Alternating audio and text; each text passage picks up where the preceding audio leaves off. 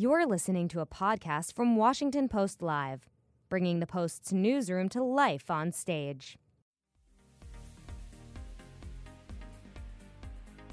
On Tuesday, March 20th, the Washington Post brought together pioneering researchers, business leaders, and elected officials for Transformers Artificial Intelligence. This live news event focused on advances in technology that are poised to reshape the way we live and work. In this segment, the Washington Post's Drew Harwell goes one on one with Microsoft's Peggy Johnson.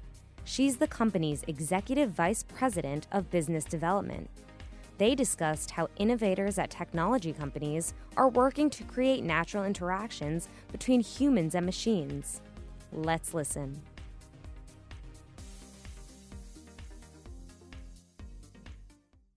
I'm Drew Harwell. I'm a national tech reporter for the Washington Post, um, covering AI and big data. And I am very honored to welcome Peggy Johnson. She's an executive vice president for business development at Microsoft, um, which is a company that's been thinking about this for a long time. Bill Gates has been talking about AI research for probably 25 years 25 now. years, yeah. Um, so uh, we just want to talk a little bit uh, with, with Peggy. She oversees the investments through Microsoft's venture capital arm, which has invested millions in AI and other startups. She's also an engineer. Before this, she spent 24 years at Qualcomm, which has also been in the news for different reasons. There's also a book out in the lobby um, that Microsoft did called The Future Computed Artificial Intelligence and Its Role in Society. It's very good and very smart. And I've also been told that before we get started, I'd like to remind our audience that you can tweet your questions using the hashtag Transformers. So make them good. Um, so let's begin. Uh, Microsoft has been thinking about this for a long time. Um, where are we at now in AI? Uh, where's the research? Where's the development? And how is it sort of affecting people's lives? Right. So I think, you know, a lot of people think AI is a new trend. It's actually been around for quite some time.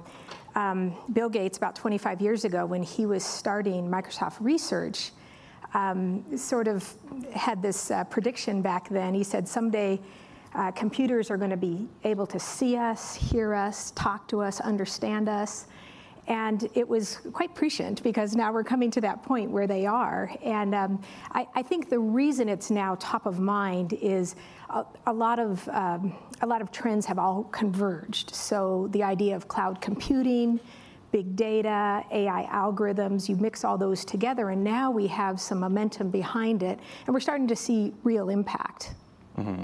Are they really understanding us though? Or help us understand they're they're hearing us. There's voice recognition, there's facial recognition, but what are the limits now? I mean, are they really sort of comprehending like a human would? Or? Well, it's interesting. Um, for a long time, it seemed that that was a very hard problem to solve voice recognition, uh, image recognition.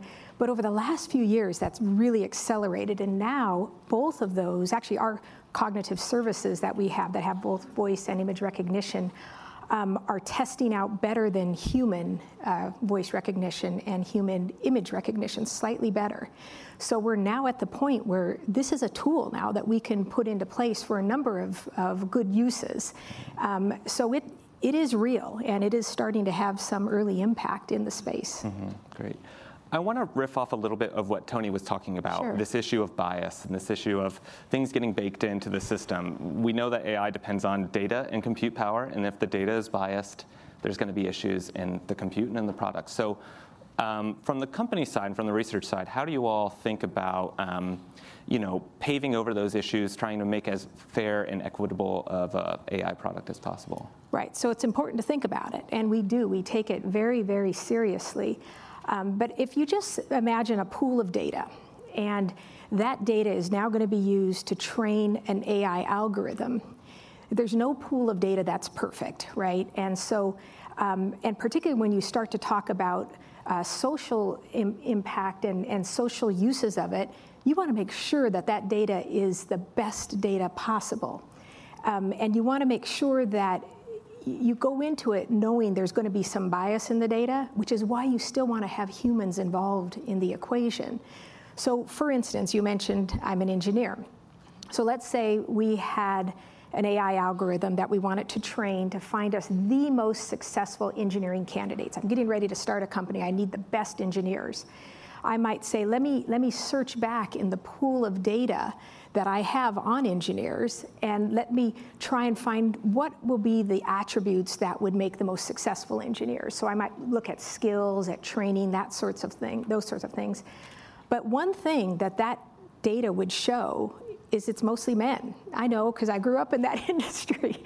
Uh, my, my university, most of, the, most of the time I was the only woman in the room when I was, uh, when I was practicing engineering. So if we just relied on the data, we would input that data into the algorithm. The algorithm would say successful engineers are men. And we know that's not the case for a whole number of reasons. Uh, we know we're starting to understand more why the, there is this gender gap in engineering. But if you solely relied on the data, you would introduce a bias and then you would amplify the bias because on the other end you say, well, this is what the computer says. The computer says successful engineers are men. Those are the sorts of things we have to take the utmost care in and ensure that we have a human involved in that equation who understands, well, this data might be slightly tainted. Yeah, and I find that part of it really fascinating the idea that you could solve these problems of sort of recruitment bias and that sort of thing with a computer. But um, having the human oversight there, what does that provide us, and how, do, how can we keep that part of it in check? I mean, uh, what, what sort of guidelines would you put in oversight of the kind of human moderator in the process. Right. So we definitely need to deploy this technology responsibly. And a couple years ago, about mid 2016, our CEO, Satya Nadella, who had been thinking about this, introduced a set of principles. And he said, as we develop this technology, we need to ensure that we have protections in place for things like fairness, um, safety, security, transparency, accountability. You heard the, the senators bring up accountability, privacy, inclusiveness. All of these things have to be things you think about as you're training these algorithms.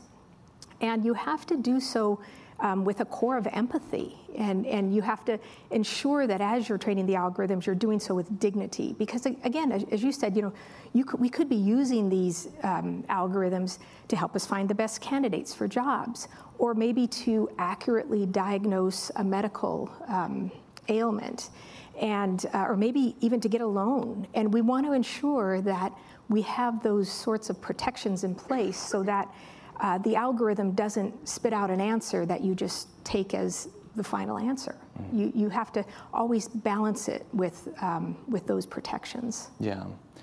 Empathy in the product, yeah. empathy in the science, I find that really fascinating. I, I think AI, especially, uh, maybe it's all the science fiction and Skynet movies and that sort of thing, but like it feels like that's an important part of the development. And even in the book, they talk about maybe there should be a Hippocratic oath for AI developers and engineers. What would that look like? Um, and are engineers thinking about that right now, thinking about the human side of the equation? We are, and we think very carefully when we begin to build our AI teams. We want to ensure that the teams look like the population, because again, that's a way that you can introduce bias. If it was a team full of Peggy Johnsons, it would be the best product for Peggy Johnson, but maybe not for you or anybody else in the room. So you have to you have to have this element of, of empathy in, in that equation. But really, at its core, AI is a tool. I think we're, you know, we're, we're talking so much about all the good it can do and, and, you know, could it be a doomsday device as well? There's sort of, there's sort of uh, arguments on both ends. I think of it as a tool. And, you know, in a very simplistic form, the way a, a wrench helps you unstick a bolt, uh, it kind of augments your human strength. You can think of AI as augmenting your human intelligence. And it's just a tool and we should keep it centered there. And in, in fact, we, we were um, attending the World Economic Forum in Davos, and we happened to have lots of our customers. I think we went through 60 or 70 meetings in, a, in the space of about three days. Every meeting started with the CEO or whoever was on the other side of the table saying, What do I do about AI? Tell me about AI. What do I need to know? And essentially, we came back to, you know, it is a tool. It's a tool that can help you. It can help you in your um, ability to gain insights from your data, but it's not magic fairy dust, right? You can't just uh, sprinkle it across your business and, and think things will grow. Um, and that's, I think we have to get a little grounded there. It can do a lot of good, yeah. and we just have to deploy responsibly Um, it is a tool. It does have human implications. We saw that in Arizona yesterday with the Uber car. We were talking about that earlier with Tony. Um, what lessons can you take from that, either from the Uber side of it or from just in general sort of self-driving or AI deployment, on how you can protect against that kind of just sort of fatal loss of life or, or bad, um, bad results, and how you can respond as a company when, when something like that happens. Right. So first, it was that was just a tragic accident, and my heart goes out to that family involved. Um, but I think. First and foremost, Uber did the right thing by stopping it. They said, okay, all of this is halted. We need to understand what happened here. And um, that's the right thing to do. Anytime we have a technology, um, we have to deploy very, very carefully.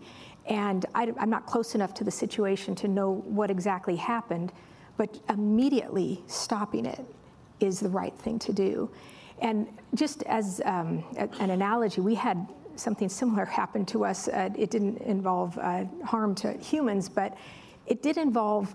Um, it was there was an empathetic problem that we had, and essentially we had introduced a chatbot called Tay, and we were using it to try and understand how natural language input um, could look inside of an application. So it was really, it, it, was kind of a tool that we were learning with, but we'd done something kind of fun with it. We'd created this persona of a young, uh, I think she was 19, 20 year old young woman, and she was kind of hip, um, but she was all driven by an AI algorithm.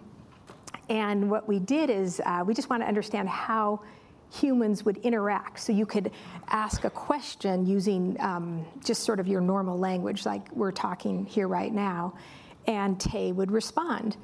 And uh, so we, we put it up on Twitter, and um, very quickly, within hours, uh, the small group of people had targeted Tay, realized Tay could learn, and trained her to be racist. And immediately, it, of course, caught our attention, and we, we brought it down immediately. We didn't know what had happened exactly, but we said, this is hurting people, this is offensive. And we came back to that core of, of empathy. This is, this is hurting our users, it's hurting our employees. We're taking it down.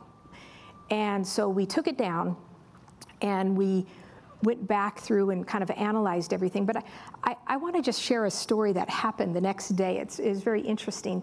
The team that had worked on it is just a brilliant team of scientists. They're, they're very deep in natural language processing, um, just an incredible team that we had internally. Now, you can imagine how they felt. They were um, demoralized. They thought, what, what happened here, you know, their, to their uh, product that they'd worked so hard on?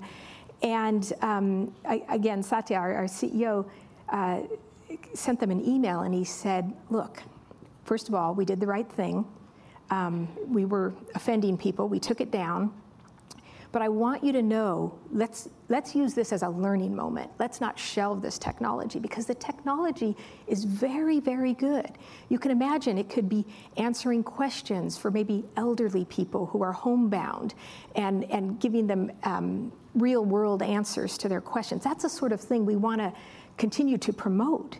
And he said, let's just do a reset. Let's work to understand what went wrong, but know that I have your back. Know that you've done a good thing with this technology, and we're going to keep going.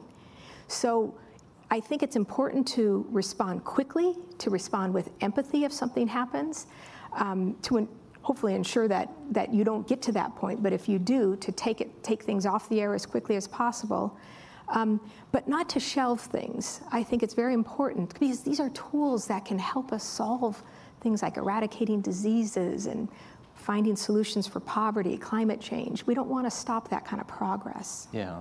And Tay is an interesting example, and it was sort of early in the process. And we're still seeing it now, even with um, YouTube elevating a video suggesting some of the kids in Parkland were crisis actors to the top of their trending list that was sort of a limited use of algorithm, but it was a case where a small number of, a seemingly small number of bad actors um, were able to use that technology for ill. Is there a way? I mean, is there a way that the engineers can be protecting against that kind of misuse of the platform in the in the first place? Yeah, and I think the way is to assume that this will happen and then work back from there, um, which is why we were pleased to, um, it started with Satya's set of principles around AI, but now with Future Computed, we've gone deeper on that.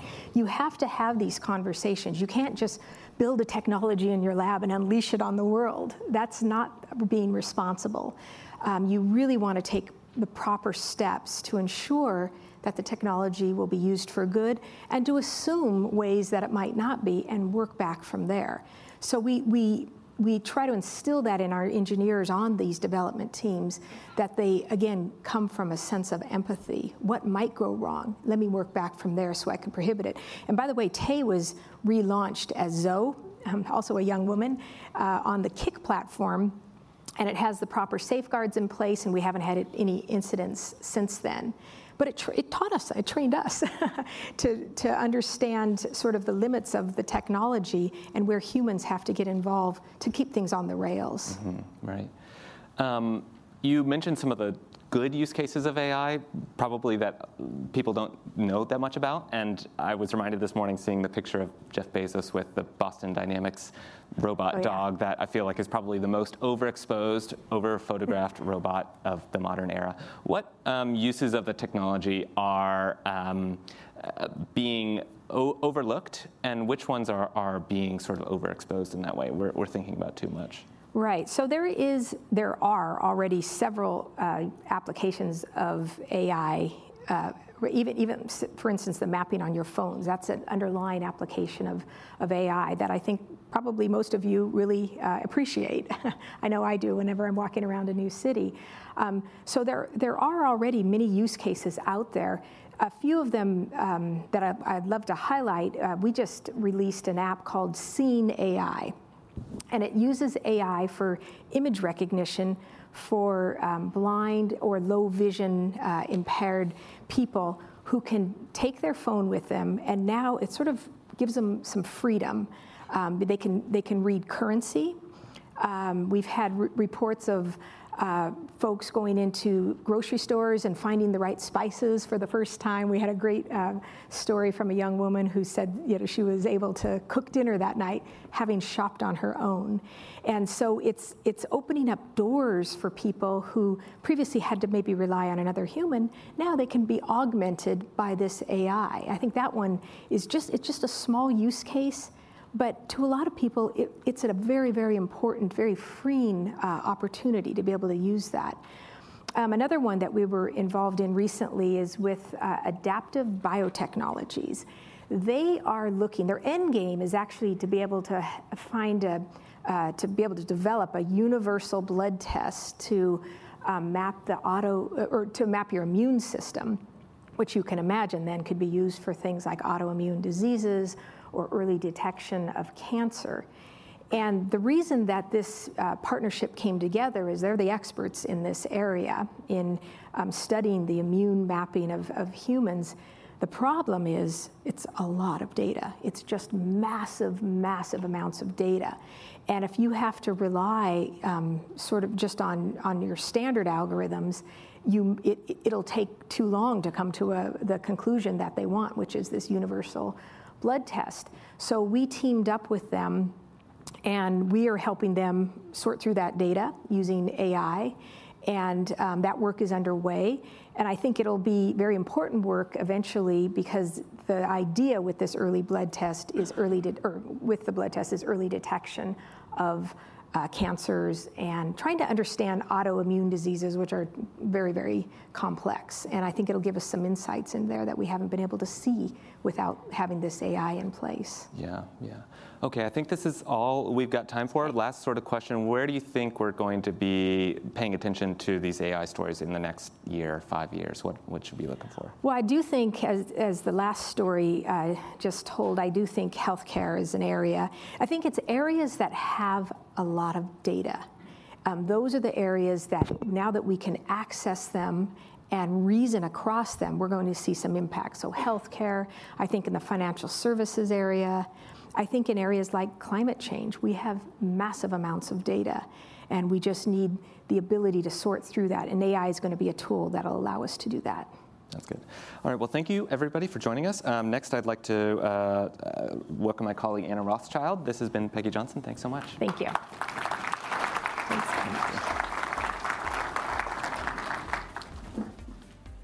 Thanks for listening. To hear more interviews from this series and other Washington Post Live programs, visit us at WashingtonPostLive.com.